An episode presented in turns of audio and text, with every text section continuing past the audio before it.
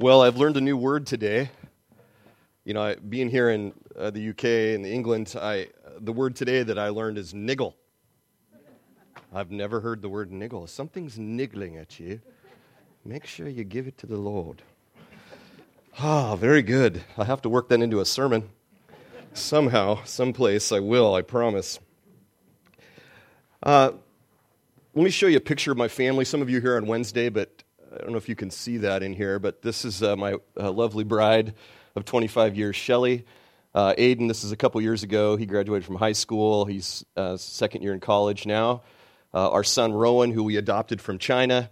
And, uh, and so he's a blessing. And so we have a 20 year old now and a nine year old. So we, we figure we will be 58 years old when Rowan graduates from high school which is very young in my mind, 58, right? So I'm, we're good with that. But he's keeping us young and hopping, and uh, he's so fun. We so enjoy him. I tell you, let me let me tell you what I my sense is so far this with your my visit here is that you are an amazing group of people. I've really enjoyed every person I've met. I think you have such a sincere love for the Lord, and it's so enjoyable to me to go to different places uh, you can go to different countries and you meet people who are in love with Jesus and, and the same heart uh, because we have Him.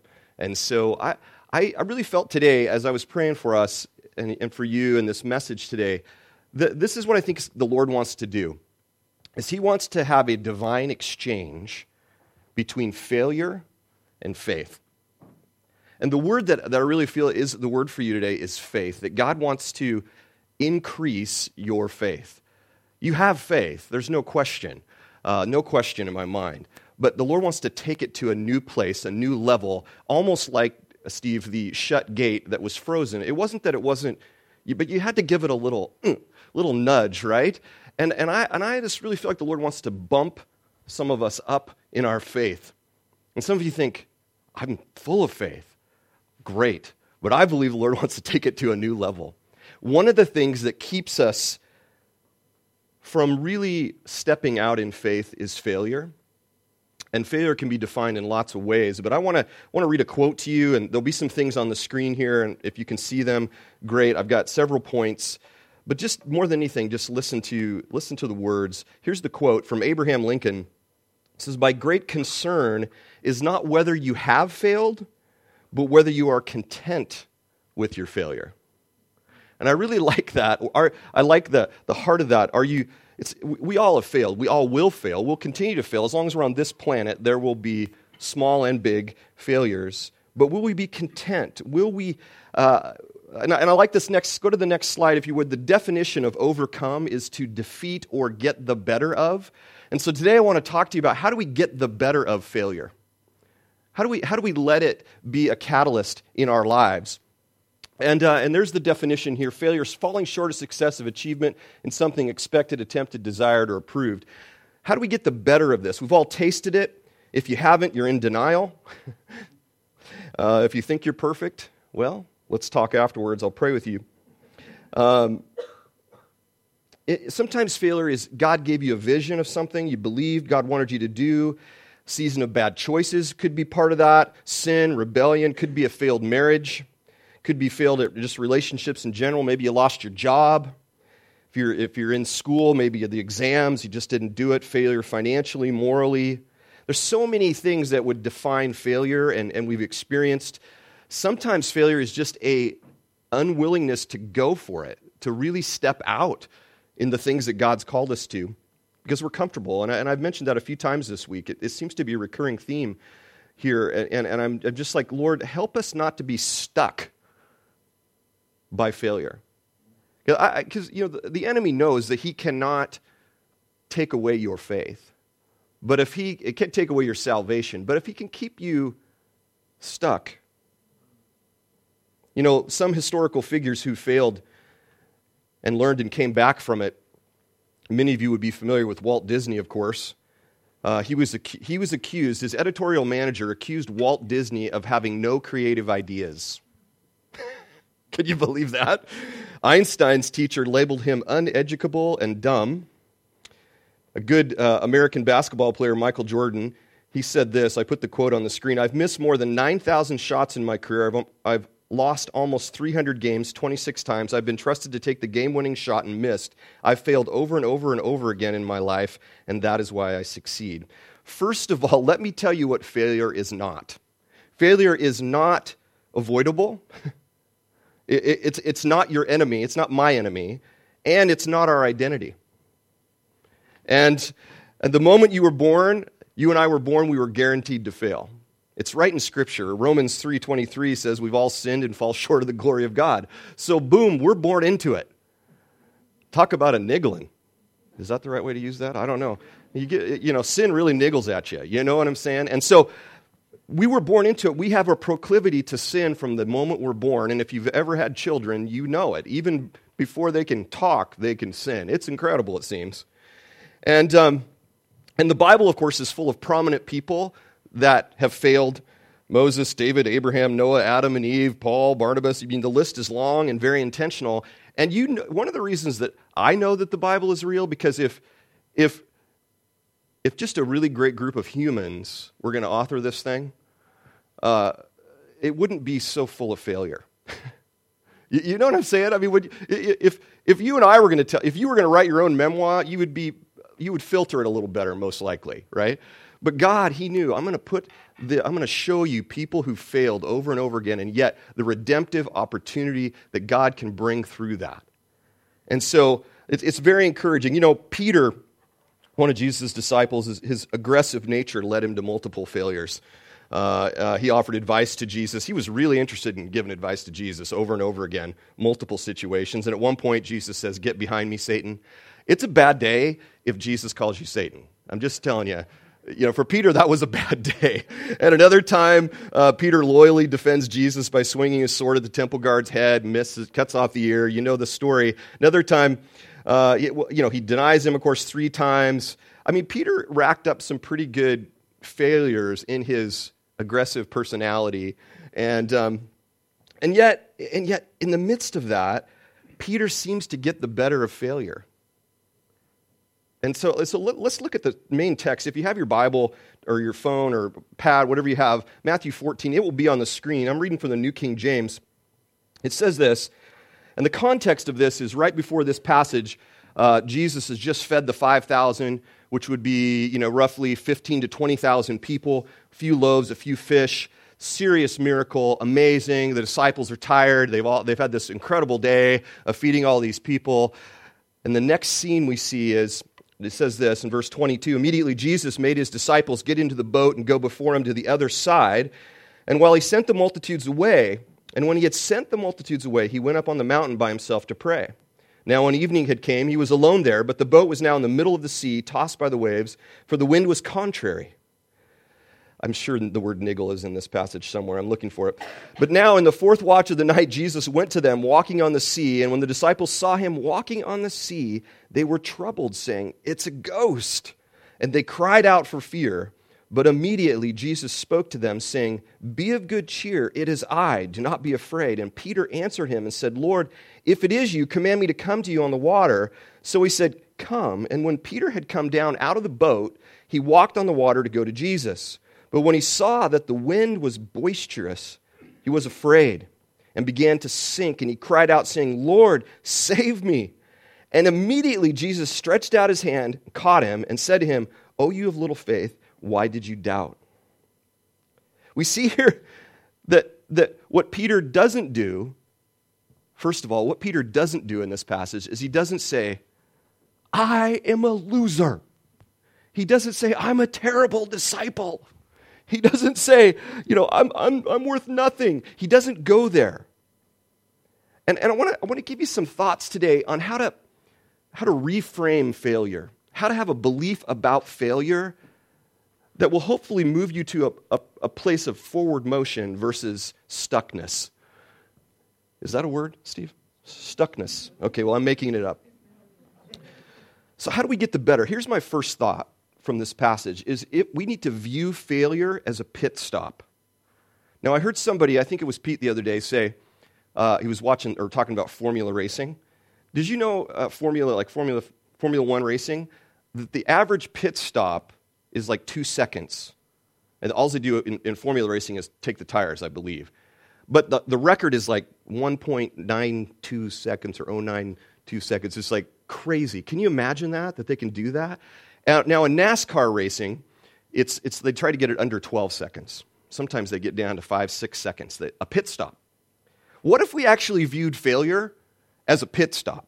Just a momentary speed bump, in a sense, a momentary pull over to the side, get a regrouping, get some refreshing, and then move on on the journey.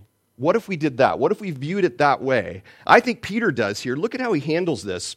Verses 29 and 30, he says, Come, and when Peter had come down out of the boat, he walked on the water to go to Jesus. And then he saw the wind, and, and he was afraid and began to sink. Can I just, can we just take a moment and revel with Peter in the fact that he actually did get out of the boat and walk on the water? A lot of people focus on the fact that he sank. I just want to say, good job, Peter. Give him a loving pat on the back. I mean, that's amazing. He did it. He, he was, now he was aggressive. He was, uh, you know, got him in trouble before, but in this situation, I think he hit the fence, Steve. He pushed it. He, he was like, hey, look at this. It's Jesus. And he's like, wow.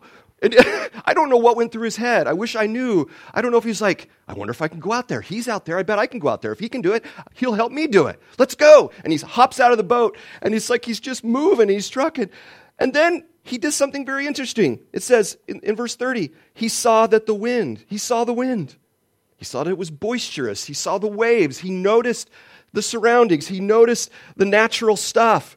And in those split second moments, the reality of the natural environment and his humanity became greater than God. In, in, this is very obviously happening very quickly here. And just leave it, if you would leave that passage up on the screen. The fact is, Peter had never done this before. He had never walked on water before. This is this first time.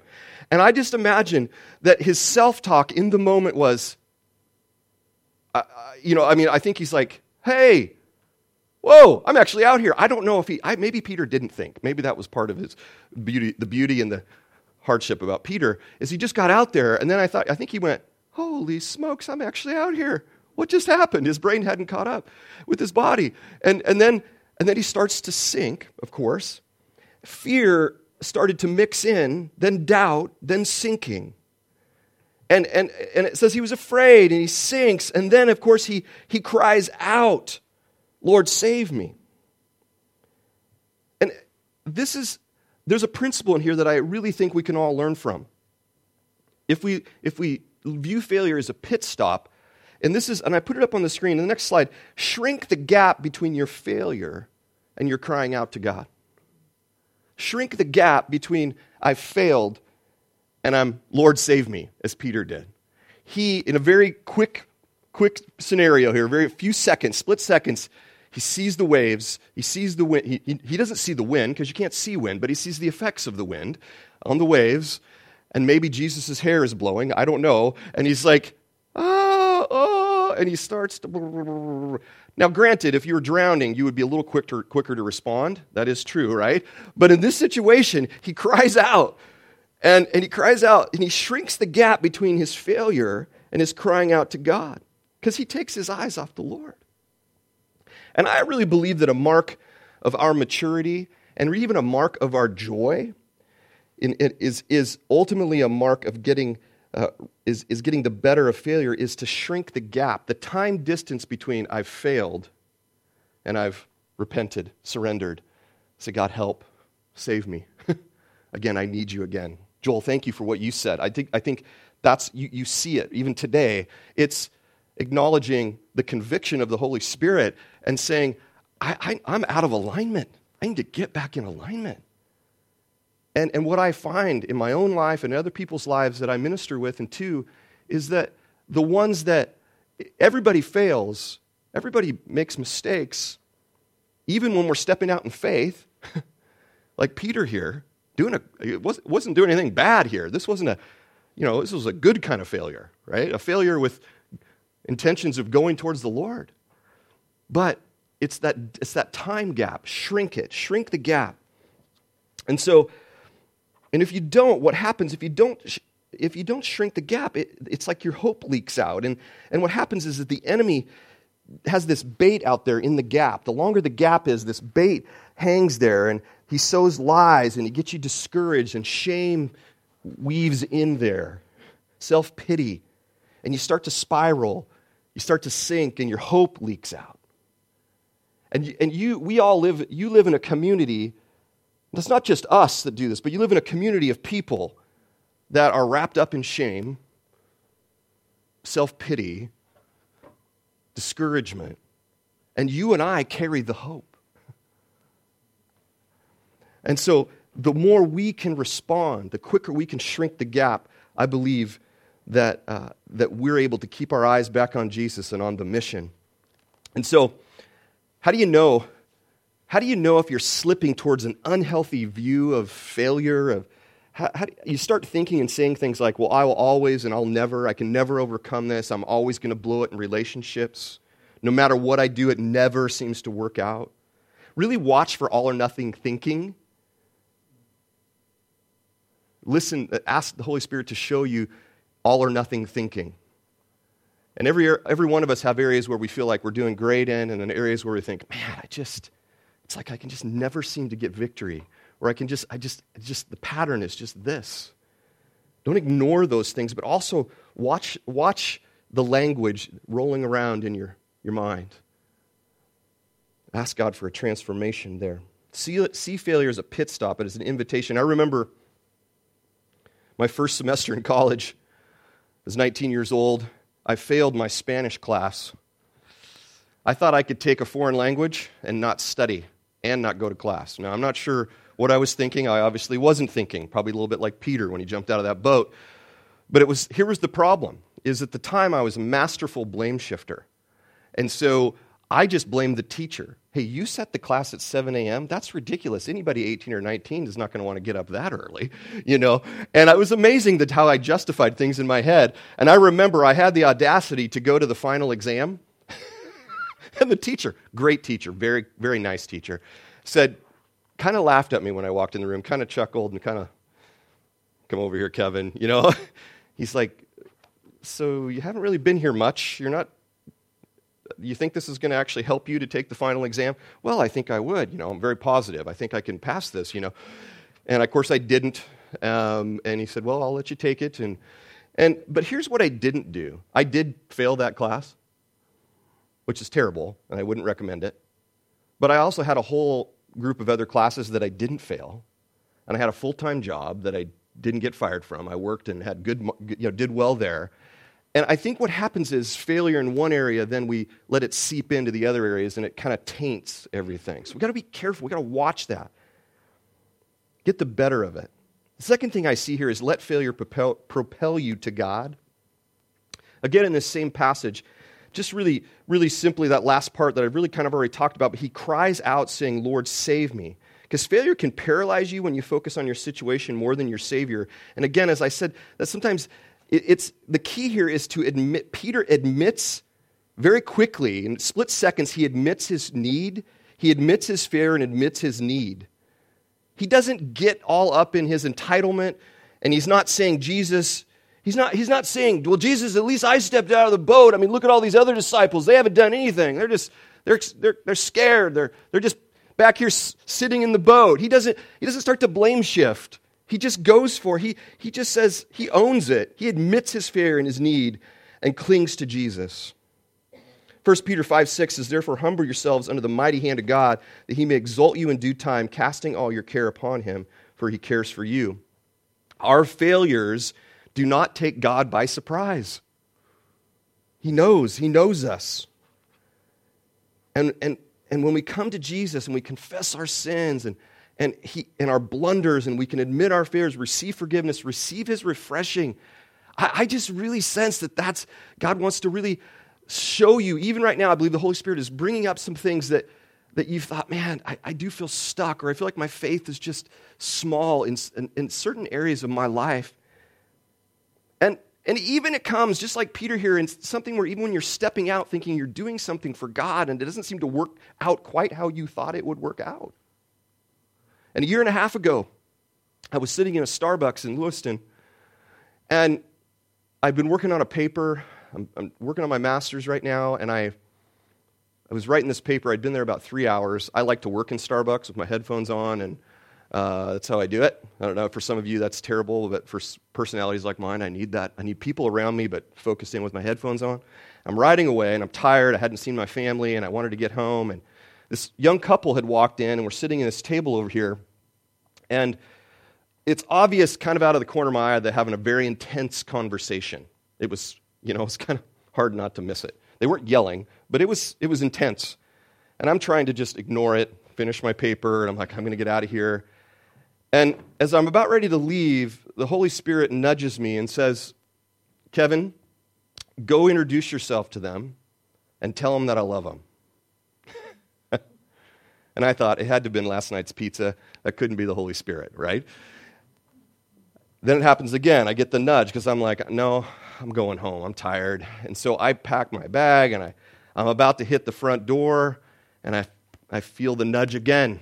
Go introduce yourself and tell them that I love them. And I'm like, I don't want to, Lord. And so then I, I, I walk out of that restaurant. I'm like, I can't be hearing God. It's not possible. So I walked, I start, before I get to my car, about from here to this back wall, uh, three more times. It's like stronger every time. Kevin, go introduce yourself. Tell him I love him. Go introduce yourself. I'm like, I get to my car. I put my backpack in the car, kind of frustrated. I'm like, fine, Lord, I'll do it. So I go back in there. And this, you know, this is a little awkward. I don't know. You guys think maybe this is an American thing, but this is just a God thing, right? And I walk up to this table and I say, I know this is a little odd, but I just I want to introduce myself. My name's Kevin, and and I said I really, I could tell you're having a pretty intense conversation, but I just really want you to know that God, I really feel like I'm supposed to tell you that God loves you tremendously. And the guy looks up at me, obviously getting more heated, and he says, well, actually, what happens first is the girl, the lady, gets up, says nothing, walks out. And I'm thinking, oh, that's not good. Lord, this is not how it was going down in my mind. After all this, that's what's going to happen. She walks out, says nothing. Then he looks up at me and goes, Would you sit down? Sit down, please. And so I'm like, All right. So I sit down, and, and um, he introduces himself. He says, my, my name is Stefan, which wasn't his real name, but for the sake of propriety here. Uh, he says, but it was an unusual name. It wasn't Stefan, but it was an unusual enough name that I remembered it. And he goes on to tell me about how he's an atheist and how he studied all religions and, and he's so, he, and this is what he said to me. He said, first he goes, now this is going to sound a little ironic, but he said, for the love of God, would you religious people leave me alone? And do I have to be done by 12? Okay, I got six minutes. Okay you got to at least get this story, if nothing else. Because this story is amazing. Not on the front end, but it gets better. So I left there that day. We had an, about a five minute conversation. I said nothing. It wasn't a conversation. I just listened to him. And at the end, I said, It was good to meet you. thank you for listen, you know, thank you for having me sit down. He's like, you know. I walked out and I'm thinking, Lord, that's what you had in mind? Are you serious? Like, I really, after all that, that's what's going to happen? Well, two weeks fast forward, I go home, I tell my wife, she's like, wow, that's bad. Like, that, I've never heard one go that bad. That's terrible. You know, I'm like, yeah, it was. Well, I, two weeks later, no, a week later, I'm in my office in a pre marriage counseling session and, and I'm interviewing the couple and kind of just getting their family background. And the, the, the lady says, I said, well, tell me about your, you know, do you have any siblings? Well, I have a brother, and his name is Stefan. And I went, Did you say? And it was an unusual enough name. I go, Did you say? She's like, She goes, Were you at Starbucks the other day? Because my brother told me he met some guy that he thought might be a part of this church. I go, Yeah, that was me. And this couple is new to the church. Like, they've only been at the church a couple months. And I said, Hmm, interesting. She goes, Well, you know he'll be at the wedding. I said, Well, great. And the wedding was in like three more weeks. So Stefan's at the wedding. And of course, I walk right up to him. Hey, Stefan, how you doing? Good to see you. Hi, Kevin. How are you? You know, kind of sheepish at this point because, and I'm like, I'm doing great. How are you? Since that time, uh, about right after that, after the wedding, which was okay, nothing amazing happened there. After the wedding, I've seen this guy like about every four days around town somewhere. I'll see him. Hey, Kevin, how are you doing? Hey, Stefan, how you doing? And I'm like always right over there. What's happening? How are you? You know, and he's like, oh my goodness. Well, his sister is like, you know, um, God's after, obviously after him. I said, yeah, obviously. Um, so just to fast forward, at the week before Easter, Stefan shows up. I'm, I'm up there preaching, and there's, there's Stefan right over there sitting with his sister. And, and I'm thinking, yes, God, you're God, you got him. And he comes up to me after the service and he says, Hey, um, just want to, uh, he's kind of bummed. He says, I just want to apologize for how I treated you at Starbucks. Um, I said, Oh, it's no problem. He said, I, Yeah, he goes, I, he goes, I don't know if you know, I have a son and I'm a single dad. And just, would you be willing to get together and kind of talk to me about God and about parenting? And, oh, absolutely. And so, so then nothing for another six months. Well, he was at church last, the week before I came here. And, um, and it's just slow but methodical. But I'm telling you, there's more to the story even because the woman he had the baby with is connected in with a pastor that I know. I mean, it's like, it's like God has just orchestrated this thing and has been after this guy. And in the front end of this thing, I thought, I have totally made a big, I missed God. I didn't hear God. It didn't go how I thought on the front end. And I'm just telling you, be faithful. Lean into the nigglings of the Holy Spirit, could we say? the nudges of the Holy Spirit. And, and trust Him and just and do that and i think you'll be blown away by what he does let's let's quickly hit the last is that okay hit the last couple learn from your failure and grow is number three jesus invites us into those situations. I believe they're going to help us grow. I think he invited me into that situation with stefan and and i like what r.l robert adams says here. He says this quote he says failure is life's greatest teacher. It's, it's nature's chisel that chips away at all excess stripping down egos as it molds and shapes us through divine intentions. And so, I just, we don't want to just pass over failure without going to the roots of it. And in this situation with mine, my motive was I was, I was being, I mean, I was struggling to be in, in my disobedience. I, finally, God got me, and I said, okay, fine. But my attitude was terrible. But even in the midst of my bad attitude, it was amazing how God can work. He'll use us. And, um, and so, even, even that, I just like, Lord, thank you for how you use us, even in the midst of our sometimes bad perspective and attitude.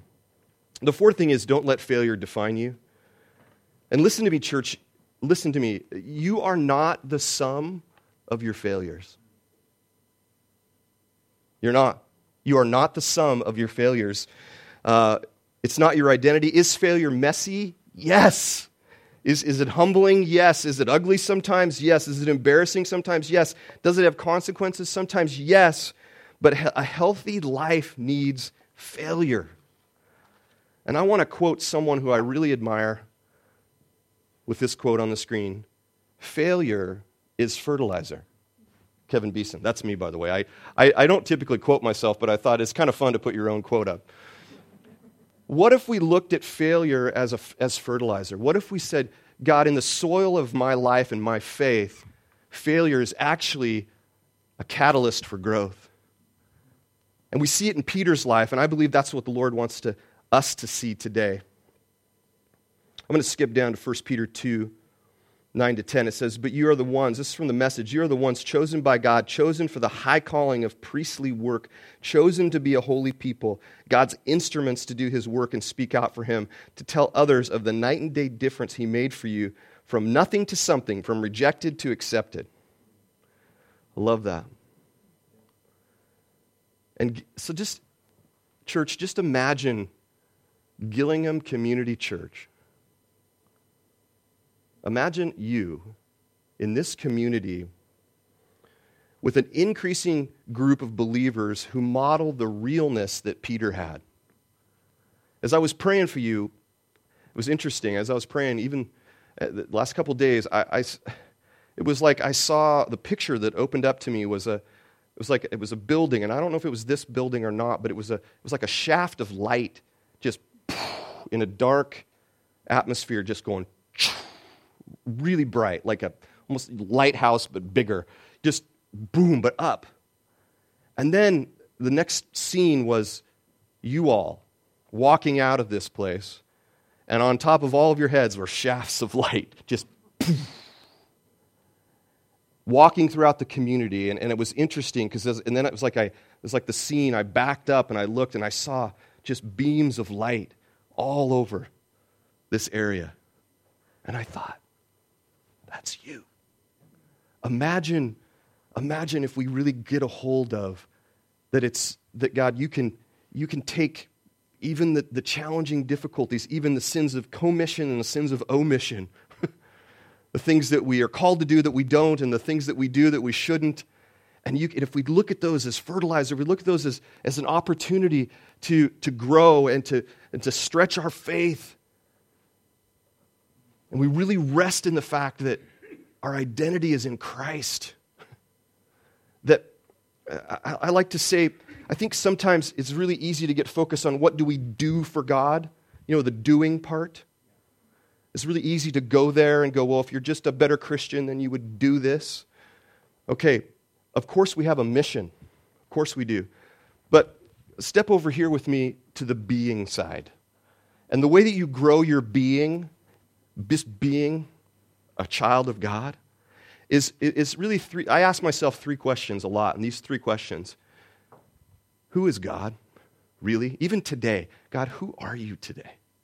And what's, second thing I ask is, what's been done through the person and work of Jesus? And then thirdly, now who am I because of those things? Who, what's my real identity? And it's not like, and I, I don't think that that's a one time question. I think that's an everyday question. God, who are you? I mean, he's not changing, but the revelation of who he is in your life and in my life can grow every day. And if we realize in the revelation of what's been done at the cross, what was, what was completed by his death and resurrection, what the gospel isn't just a one time event for you and I, it's an everyday opportunity to go, what was accomplished, really? And now, who am I because of that? That's our being. And the more we stay there, right? Love the Lord your God with all your heart, soul, mind, and strength and then out of that place of being, then the mission, the doing will flow in a healthy way. Because if we don't have this, and we're not fostering this every day, what happens is we get burnt out, we get, we get worn down, we get legalistic.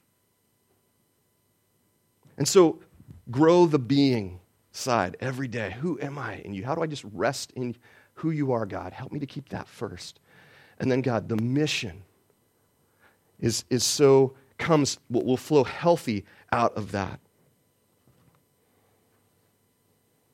I believe that those who fail and get back up, they cry out to God, they get back up, they dust off, and they go for it, they actually have the most credibility.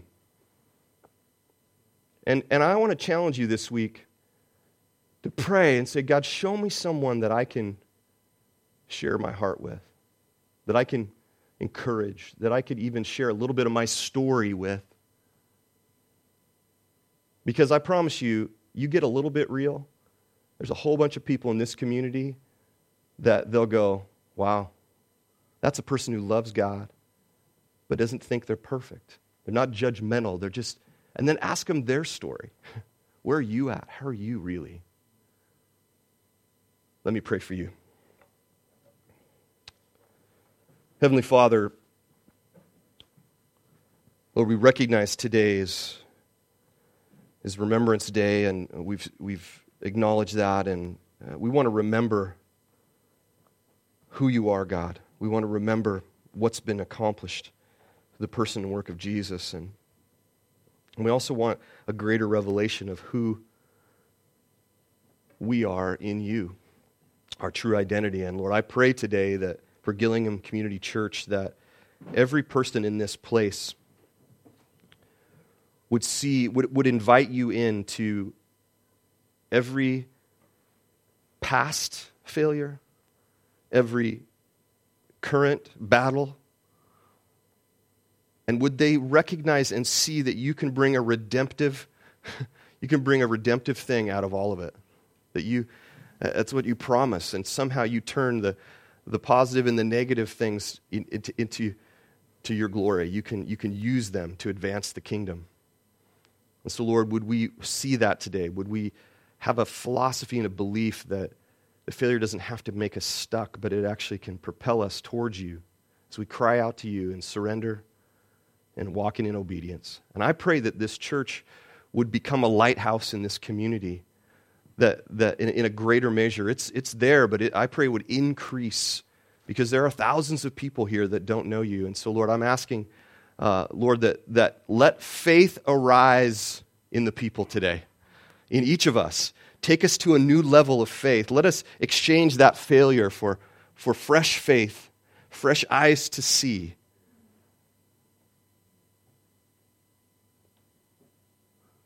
Thank you, Lord. Thank you, Lord.